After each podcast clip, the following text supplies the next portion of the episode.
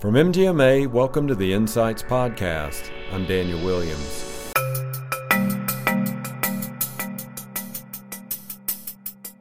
I'm yet to see a di- disclaimer on the mission, vision, values saying, um, except for when we're busy, except for Mondays, you know, except for when Marjorie is working.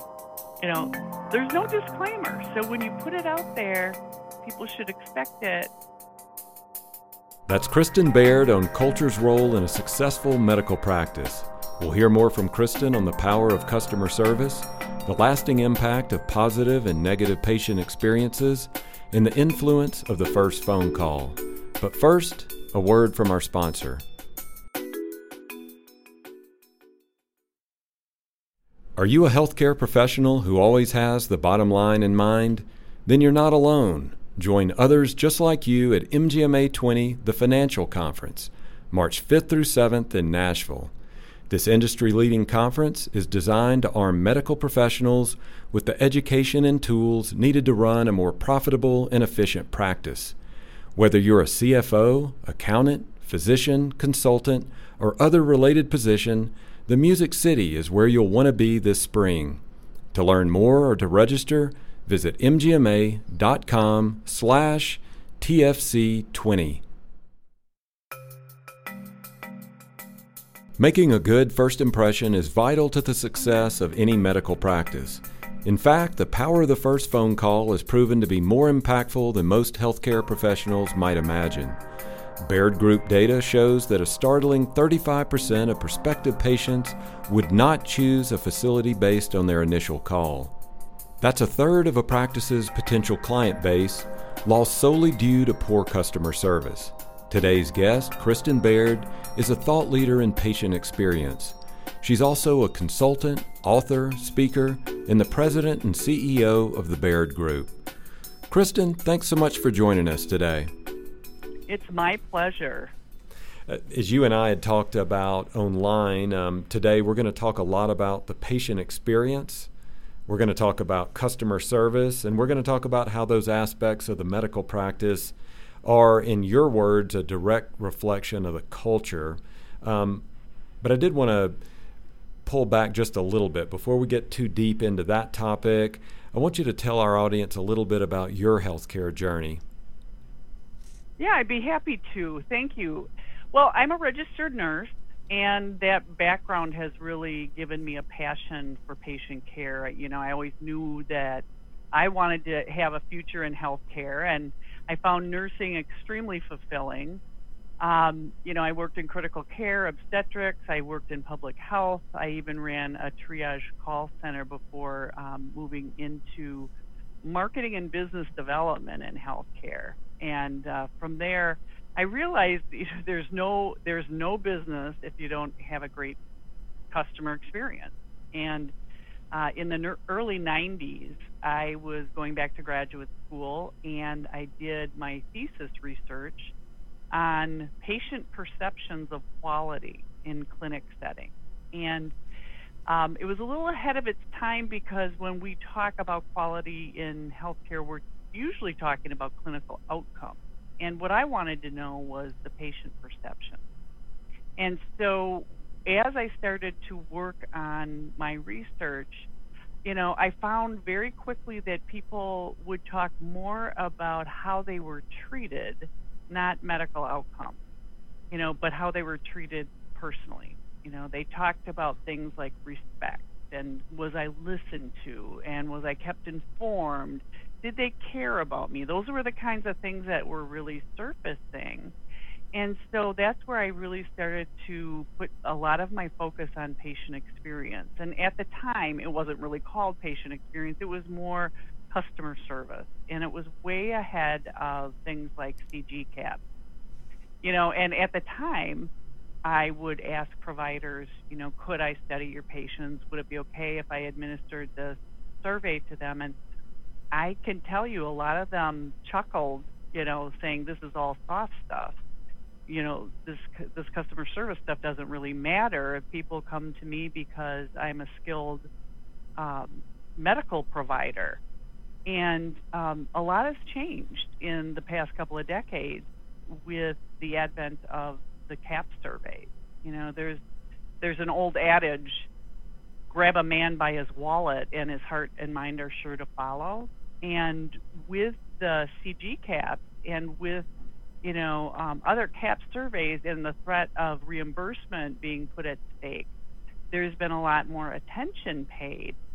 Um, and the same thing too, and you know we'll get into that a little bit later. But um, meanwhile, I, I, as I was doing this work, um, and really studying about um, the patient experience, I started to implement some customer service strategies and tactics in the organization where I was working, and I found success there, uh, which actually gained some recognition from Press Ganey uh, because you know they're a survey company that we were using at the time, and uh, they gave recognition for the improvements that we were seeing on patient satisfaction. So I used a lot of those uh, lessons in my first book, uh, Customer Service in Healthcare. Um, that was released by the American Hospital Association in the year 2000. And there, you know, I was setting forth fundamentals of what really had to happen to create the culture, you know. And since then, I've worked with hundreds of organizations, you know, helping them to to understand their current reality, you know, and we use things like mystery shopping and culture assessments, but then helping them to optimize uh, their their patient experience through training, development, and process improvement. Mm-hmm. So that's really been the course of my journey. Sure. You said something interesting there. You said mystery shopping. Uh, wanted you to elaborate on that a little bit. What do you What do you mean by that? What's mystery shopping?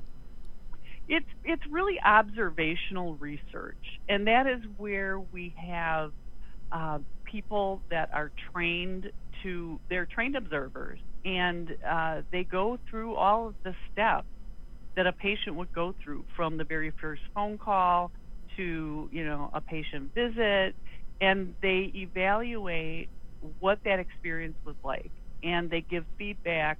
You know, we we cull that information from several mystery shopping or observation visits, and we look at the facts and the feelings.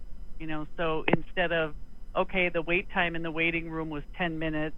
You know, we we get that information, but then we ask what else was happening in the waiting room during that period. How did that make you feel? Were you kept informed of any wait times? How did that make you feel? So they they reveal not only what happened as the facts, but also how they felt every step of the way. Hmm. I wanted to go back to something else you talked about. You got your start in nursing, and that it really gives you a unique perspective because you've had the nursing side, the hands-on side of that patient experience, and now you've done a lot of, you know, philosophical and theoretical research. So, what did that nursing experience for you really inform you on the patient experience and and what's that what that's like? Yeah, it really was vital to shaping the work that I do today. Um, you know, I very fundamentally, I've always believed that healthcare is the ultimate human service. You know, it, it, it comes down to one human being caring for another. And I found that in those care relationships, you know, there's a sacred trust at play, and that sacred trust can never be taken for granted. You know, and as a, as a nurse, I really respect the fact that when people reach out to us, um, they're reaching for help. You know, and and they're at their most vulnerable physically and emotionally many of the time. You know, they need us to really meet them where they are without judgment. You know, because really that's the foundation of empathy is mm-hmm. able to suspend judgment. Um, we've got to assume a neutral position, suspend judgment in order to really show empathy. And I also learned that people um, expect us to know what we're doing medically. You know, they they that is a given based on the fact that we got all these initials behind our names and the sign outside the building says that we're a medical facility it's not enough to just focus on the credentials. You know, people have to trust every step of the way. And I, I always say, you know, we're in in a the business side of it is more than delivering the proper medical services at the right time. We're in the business of trust. Mm-hmm. And every moment of truth, every touch point that a patient encounters from that very first phone call through the visit, through the follow up, every moment is a chance for us to build or erode their trust. So, you know, and, and I'll give you an example here. You know, take take for instance, somebody um, has read an article about a provider who is doing incredible work, let's say with children with seizures. You know, and if you have a kid with seizure disorder, you, you read this and you're excited and you reach out for more information, but when the phone rings, the attendant puts you on hold right away and without your permission. And and then they don't come back for several minutes. And then when she does, she's rude and she has a sharp tone. You ask a question and she sighs. You can practically hear her rolling her eyes. And she seems impatient with you. And when she closes the call, she doesn't bother summarizing or even saying goodbye. It's just click. You know, you've made the appointment and click. Um, and you have to wait three months to get that appointment. And in the meantime, they cancel twice and reschedule it with no explanation after you've, you know, changed your work schedule, arranged childcare and transportation, only to have to do it all over again. Then, when you finally arrive for the appointment, you're treated rudely at the front desk and wait two hours beyond your scheduled appointment. Nobody bothers updating you during the entire wait time. So, how do you feel so far? So, Daniel, just in what I'm describing, mm-hmm. if you were that patient, how would you be feeling? Yeah, uh, like a like a, a number, like a uh, a product of some type, but not as a human being uh, being uh, administered to. That's right, and so that's my point. The patient hasn't even met the provider. You know, they mm-hmm. they read about this great work. They haven't even met the provider, and already they've formed strong opinions about how they're feeling about the organization. And at that point, a lot of times people are just they're lumping. They're lumping. Um, the people at XYZ Clinic are fill in the blank. You know, however they're going to describe them. You know, people at XYZ Clinic treat me, and if I use your words back to you, treat me like a number, right? They have not even met the provider yet. So chances are good they are sharing their thoughts and feelings with other people. And it used to be that it was word of mouth. You know, these would be people you'd talk to face to face. Now it's word of mouth because with the click of a button uh, with social media, you're connected with thousands of people in an instant to tell your story. Yeah, you had mentioned earlier that you've worked with hundreds of organizations, so you've, you know, built a body of work. You've seen some themes that fall follow uh, throughout organizations where uh, practices, no matter how hard they're working, they're still falling short in delivering good uh, patient care, a better patient experience. Where are those biggest biggest roadblocks then? Well, you know, I, I'd like to step back just a little bit and, and say that the roadblocks really are, you know, the impediments uh, are because of a long history of healthcare setting up processes and systems to make things work well for the providers and staff. Okay, so there's a long history of that where we weren't really focused on taking the patient experience into consideration as we set up our processes and systems. You know, the biggest impediment really in, in today's world has been trying to shift to be more patient centered you know. And you have to do that at the same time while you're running an efficient, cost effective organization, you know. But I want to point out they're not mutually exclusive. You can have both and, you know. So the biggest impediment is is probably that when you're not seeing through the lens of the patient, how does the patient interpret what we're doing? Um, and and how are we being are we including them are we informing them are we um, making sure they understand so the biggest impediment has been not bringing patients into the dialogue You know, we're in the age of consumerism. Our patients are more savvy than ever before. Um, they're consumers who are more involved and question more than ever before. Um, so that I think has been the biggest impediment is that we we haven't kept up well with an age of consumerism. Mm-hmm. Now, in previous conversations you and I have had, you've talked about the role that culture plays in making all of this work. Uh, there's often there's so much talk about culture in medical practices. I, I tend to worry that people will just roll their eyes like, "Oh my gosh, just another process or tool or technique to roll out." But you've got some really unique perspectives on culture. In a recent blog, you wrote that culture, in its simplest definition, is how we really do think, how we really do things around here. Um, I'm just curious, what do you mean by that? Yeah, I well, I, I can't tell you, Daniel, how many times that I have walked into medical practices and I've seen beautiful mission statements and value statements on display, maybe in a bronze frame or something, or a brass frame, and behind glass, um, saying, "This is who we are. This is what we stand for," and and they're promising words like quality, compassion, excellence, patient-centered care, only to find that the people, process, and place really aren't delivering on those words at all. They ring hollow. When you promise things like compassion, right? But the registration person doesn't look up at you when you approach the desk or when you ask a question, she's rolling her eyes. It's clear that there's a huge disconnect between the words on the wall and how people are living, right? Are they connected to that at all? Does the culture, um, you know, it, it, does, is the culture really aligned with the promise?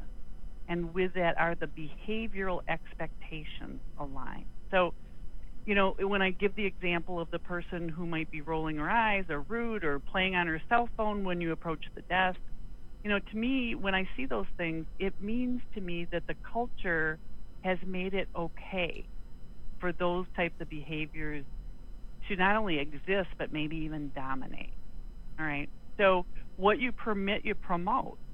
And so if the culture has been permitting those things, they're actually promoting them. Mm-hmm. And so most most organizations have their like mission, vision, values on their websites too. And what I find is the majority of patients are reading up about the patient experience and about the providers online before they even pick up the phone or you know, click to, to schedule an appointment. And I'm yet to see a di- disclaimer on the mission, vision, values saying, um, except for when we're busy, except for Mondays, you know, except yeah. for when Marjorie is working. Yep. You know, there's no disclaimer. So when you put it out there, people should expect it. And there's, you know, when you don't see it, there's a disconnect between the statement and the culture. Okay. Now, the article I'm referencing that you wrote is entitled uh, Unwritten Rules Shape Culture. And I'm just wondering, what are the unwritten rules of a medical practice? Oh my gosh, there are so many. there are so many unwritten rules. Um, but if I could, I, will give you just a couple of examples that I have seen. Um, you know, some can be really subtle messages in some in, in cases. Um, and and one that can be very toxic is the uh, a practice unwritten rule that tolerates staff going around the manager and going to providers to get what they want if the manager says no. so the the written rule is the manager is in charge of hiring, firing, and daily operations and those responsibilities, right?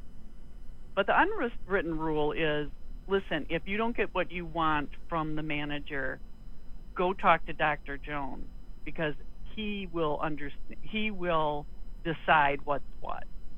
You know, and Dr. Jones will decide if you're going to be disciplined for, you know, um, not showing up on time for the last month.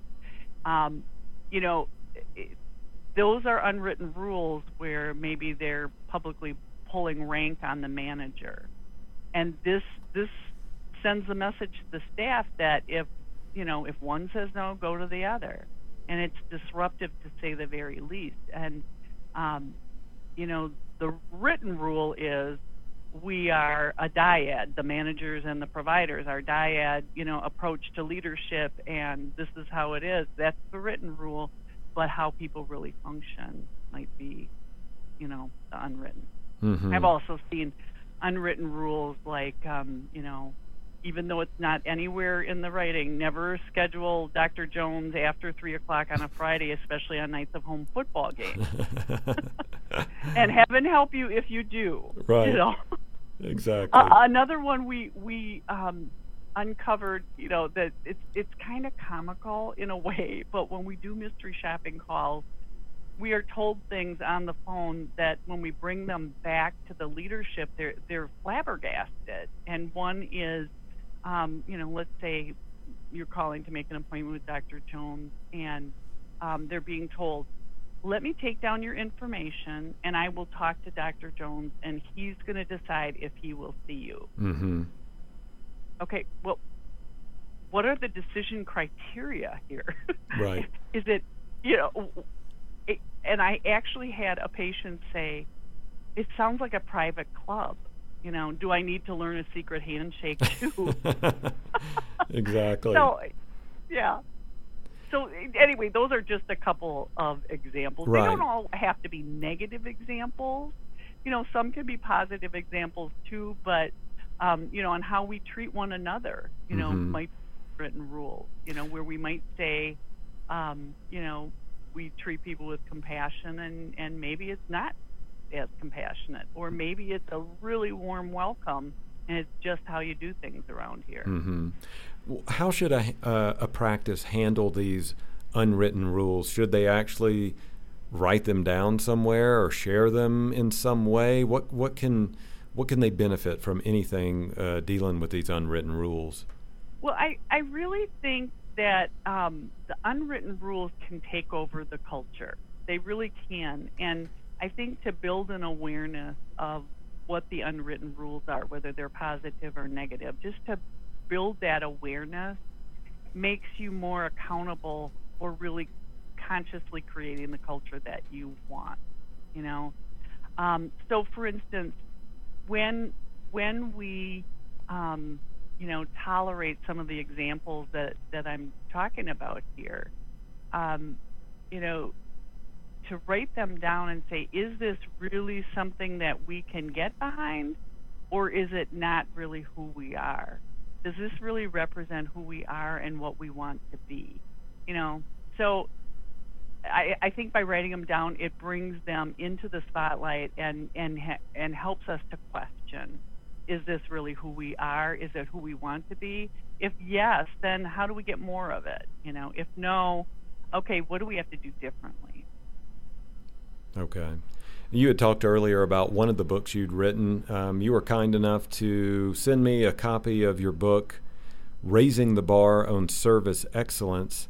Um, in that book, you take the philosophy of Jim Collins' bestseller, Good to Great, where he looked at different organizations and industries and how to take them to the next level.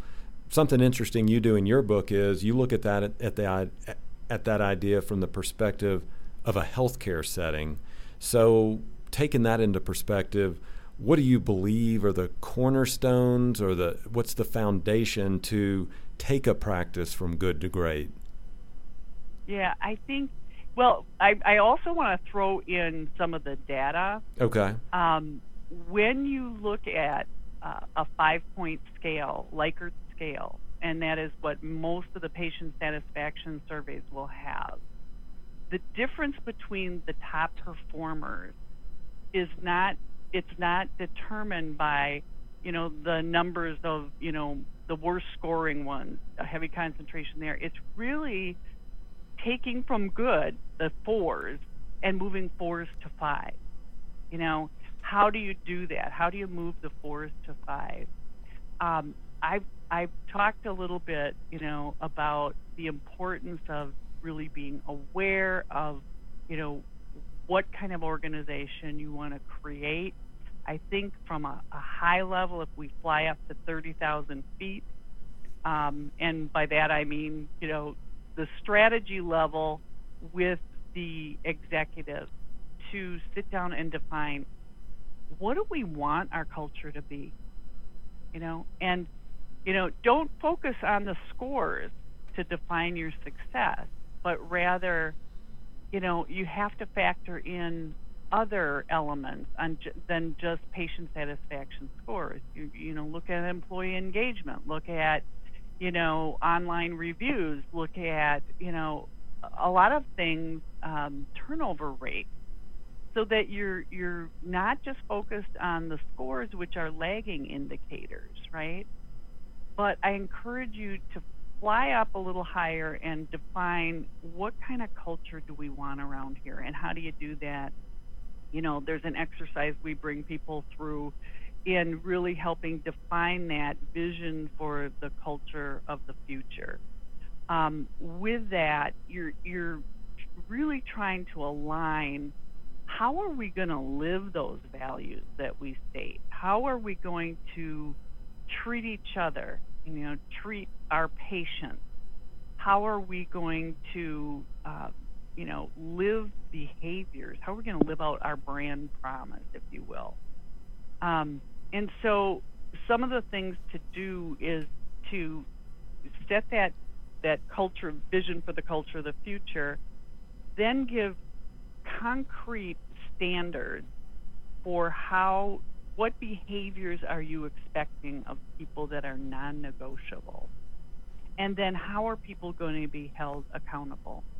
You know, so it's it's defining, it's creating the behavior based standards, things that you can observe, that you can hire for, that you can say, these are the things that are non negotiable in our organization. This is how we're going to train people, right? You have to have solid training in place but training is the beginning, not the end. So you also have to have leaders who know how to coach, mentor, model, manage for those service behaviors so that everybody's held accountable. Mm-hmm. Yeah, I, I really like that you're talking about terms in using words like concrete examples because um, culture, it can be such a. Uh, such an intangible aspect of any organization. Um, you know, the tangible is well, we have this X-ray machine, or we have a physical person uh, sitting at the front desk to greet people, but the culture part of it is just such an intangible, and it can be really elusive because you can put down all of these uh, ideas, and like you said, you can uh, put them in a plaque on the wall and um, I was at an organization one time where we had about two or three hundred employees in an auditorium, and our uh, the head of our company said, "Hey, who who can uh, tell us what our uh, mission statement is?" And out of 300 people, nobody raised a hand. I mean, it was on there; you could see it, but nobody, you know, really committed it to memory um, and embodied it. So you were talking about having accountability. How, how do you go about doing that? What are the steps you can take to make sure people are accountable um, to follow a particular culture that's put in place? First, you have to explain what you expect. Um, and, and accountability starts with setting expectations, right? And unfortunately, um, not just in healthcare, but in leadership in general, a, lot of the people that I coach, I find that um, when they're disappointed in performance, that's when they make their expectations known. Instead of flipping that around, and you know, it's like, okay, the you you explain your expectations after somebody fails to meet them. Now, isn't that backward? Mm-hmm. You know, so accountability starts with explaining, you know, who we are, what we stand for, and these are the things that we expect everybody to live. that in our medical practice, this is what we firmly believe. These are the behaviors that will live out those values. So let me give you an example. It's not enough to say, show respect, okay? So what does that mean? Okay, if you're showing respect, it if you're a, re, a registration person at the front desk, it means looking up, making eye contact, smiling, and greeting the person approaching the desk.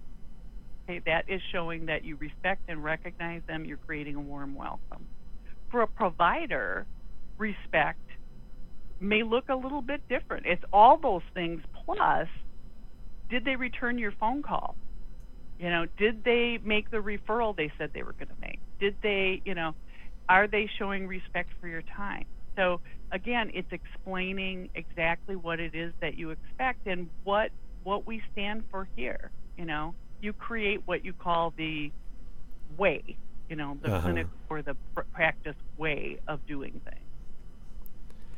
Yeah, that that is such a, a, valid point. I mean, just having those put in place can make all the difference in the world. And wanted you to walk us through then a real life example of a success story where uh, a practice has embraced and put in place these different um, cultural foundations and and made it work. Do you have a good example for us for that? I yeah, I have I have several examples, but let me give you one that is a small practice and one that's a very large, well-known practice. Okay.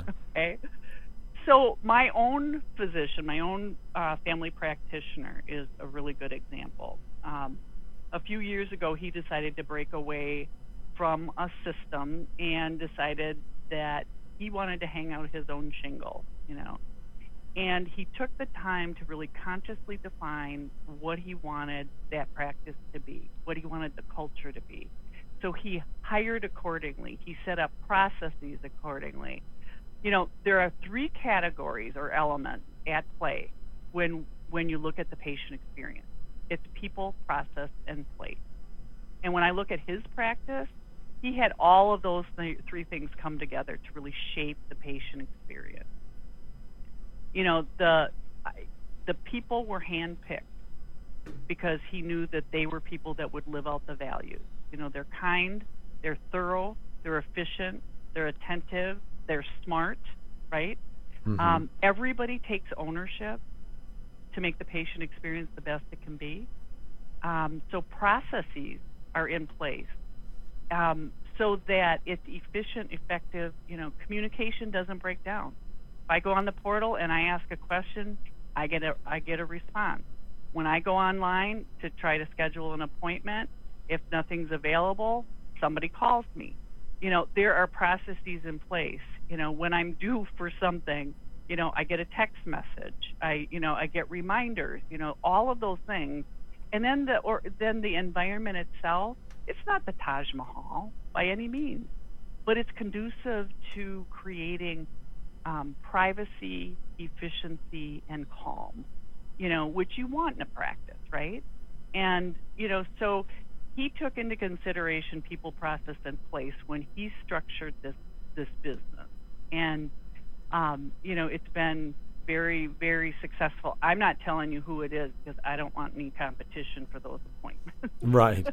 but um, that's an example on the small end because I know a lot of our MGMA members have small practices, but I've also seen huge systems that have been very effective. And I'm going to use Mayo Clinic as an example. Um, as a family member, um, I've had many, many, many visits to Mayo Clinic over the course of the last decade. And I'm always amazed that they have a clear Mayo way of doing things. You know, how they greet, how they schedule, how they um, organize the visit for you, uh, how the providers talk to the patients, the follow through. Um, you know, it's clear that in both these cases, whether it's the large organization or the small, the leaders have taken the def- the time to define the way, right? And when we talk about accountability, they constantly go back and, and look, is it happening? They validate. You know, they validate, the managers validate, they validate, you know, through other means, getting feedback from patients, whatever ways they're using to validate, they're ensuring that they're really living up to their promise every step of the way. Okay. Um, you were talking about the MGMA member community earlier. If you know anything about them, you know that they love tools and takeaways for any uh, educational content. And uh, do you have anything, a guideline, a blueprint, a checklist, anything like that you could share with us on how to improve the patient experience? I do. I do have a checklist that I'd be happy to share. What would be the best way to do that? Yeah, so uh, we will house that on our podcast and on our website as well. We'll link it to this podcast episode. Um, beyond that, is there an easy way for they for them to access it on uh, your uh, website as well, or we can just do that from our end? You can do that from your end, and we'll link it back to to my website. But yes, I've got some tools. Um, us, you mentioned. Yeah, you tell mentioned us a little a, bit about that. Yeah, um, over the course of the past decade, I um, have worked with organization, organizations to create um, the medical practice of the future. Basically, was how it started, and um, to look at various touch points and what would be the must-haves um, of those touch points. So um, the tool that I'm going to share is not the whole comprehensive um, package, but it'll give you the actual, you know, what are the touch points um, and what would be some of the key things to focus on. So it would be the power of that first phone call. You know, what about um, the first impressions of the, you know, as they approach the building? what would be some, you know, these are things that we ascertain um, when we're mystery shopping, and we've got tens of thousands of mystery shops that that I draw on as I create these tools. Mm-hmm. So it'll be about those touch points and what would be the key elements to focus on. Yeah, you had mentioned one of the items there you mentioned was the power of the first phone call. I know you've written on that, you have a white paper on that. Tell us a little bit about that. What is what is the power of the first phone call? What impact does it have on a patient or a potential patient? Yeah, it's amazing. I you know, um, it it makes or breaks whether or not they're going to become a patient because when they dial the phone, if if it's a first contact, they're not your patient. They're a consumer and they're still shopping, right? And so when you look at patient satisfaction data, that is people talking about their experience when they've been a patient with you. Nobody's been measuring the ones that got away. So unless you're not concerned with building volume or you know um, building your business, um, phone calls are really important. And you know, even though we have a lot of organizations that can do some online scheduling, there's still phone calls where people are calling and asking questions. Maybe everything wasn't answered by the website. And so when they pick up the phone, um, it's usually for two reasons. One is to ask for information, and the other is to um, schedule an appointment. And I'm not ca- talking about prescriptions, but I'm, I'm saying a new patient is going to call for those two reasons typically. And as we culled the data from thousands of phone calls, we looked at what were um, some of the things that, that really made or, or, would make or break that phone call. Um, and we were shocked to find that 35% of those initial phone calls aren't likely to call back and become a patient, uh, uh, become a patient. Um, 35%. Wow. And they that was correlated with a number of things. Um, so it, it's correlated with even things like um, how they were greeted in that initial um, part of the phone call, how they closed the call. You know, and I, I always talk about um, the open and close, the greeting and closure are like two bookends um, for you know housing that entire phone encounter. And so often you know, people will focus on, you know, the greeting, um, but not on the closure. And that's your lasting last impression. So mm-hmm. it, it's funny, you know, we were able to run data on um, how likely somebody is to return as a patient based on the greeting and based on the closing and based on the access to appointment and based on whether or not they were interrupted. You know, it's it's amazing that when you really um, analyze that phone experience, there are so many elements of it that um, you know you might think are insignificant, but they're not.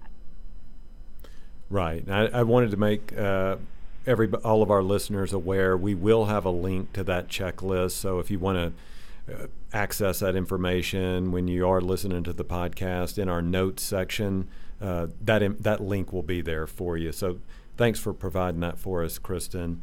Um, Absolutely. Yeah. Um, final thought here, because anytime you make change of uh, any significance in an organization, it can be daunting. So you've you've provided so much information with us today, but what are just some first steps uh, a practice can do to kind of begin righting the ship, or just make those incremental improvements? Yeah, um, it's it's really defining what do we want to be when we grow up. Okay, and and one of the best ways to do that is to think about, you know, what do we want our patients to say, right? What do we want when when people walk out of here or end a phone call? What do we want them to say about their experience with us? You know, um, and how close are we right now? If these are the things that we really want them to say, how are we doing right now? You know, that that is a, a really good way to put your finger on the pulse. Is is to think big, blue sky for a bit. What do we want them to say? And then not just think about patients, what do we want them to say, but also think about what do we want our employees to talk about? What do we want them to say about what it's like working here? And what do we want our providers to say about what it's like working here? You know, so so think about those various stakeholders. I would start with that as as a conversation. You know, there's an exercise that we do with organizations to kind of walk them through that process and help them make sense of it. But you know, it, it's too long for me to go through here. But that's just a quick flyover. You know, you know, let me just say that you know, get everybody together and start to define what it is you want to be when you grow up. Kristen Baird, consultant, author, speaker, and president and CEO of the Baird Group, Thanks so much for joining us today. Well, it's great to talk with you, and thank you for inviting me to participate. Well, that's going to do it for this episode of Insights. Thanks to our guest, Kristen Baird. Check out the summary of this episode or visit bairdgroup.com slash resources to browse Kristen's library of tools, articles, videos, blogs, and white papers. That's baird-group.com slash resources. Also, don't forget to reserve your spot at MGMA 20, the financial conference, March 5th through 7th in Nashville. To learn more to register, visit mgma.com slash TFC20. If you like the show, please rate and review it wherever you get your podcast. We love hearing from listeners about the show.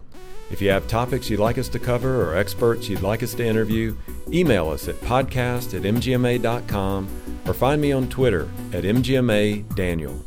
MGMA Insights is presented by Declan McGee, Rob Ketchum, and I'm Daniel Williams. Thanks for listening.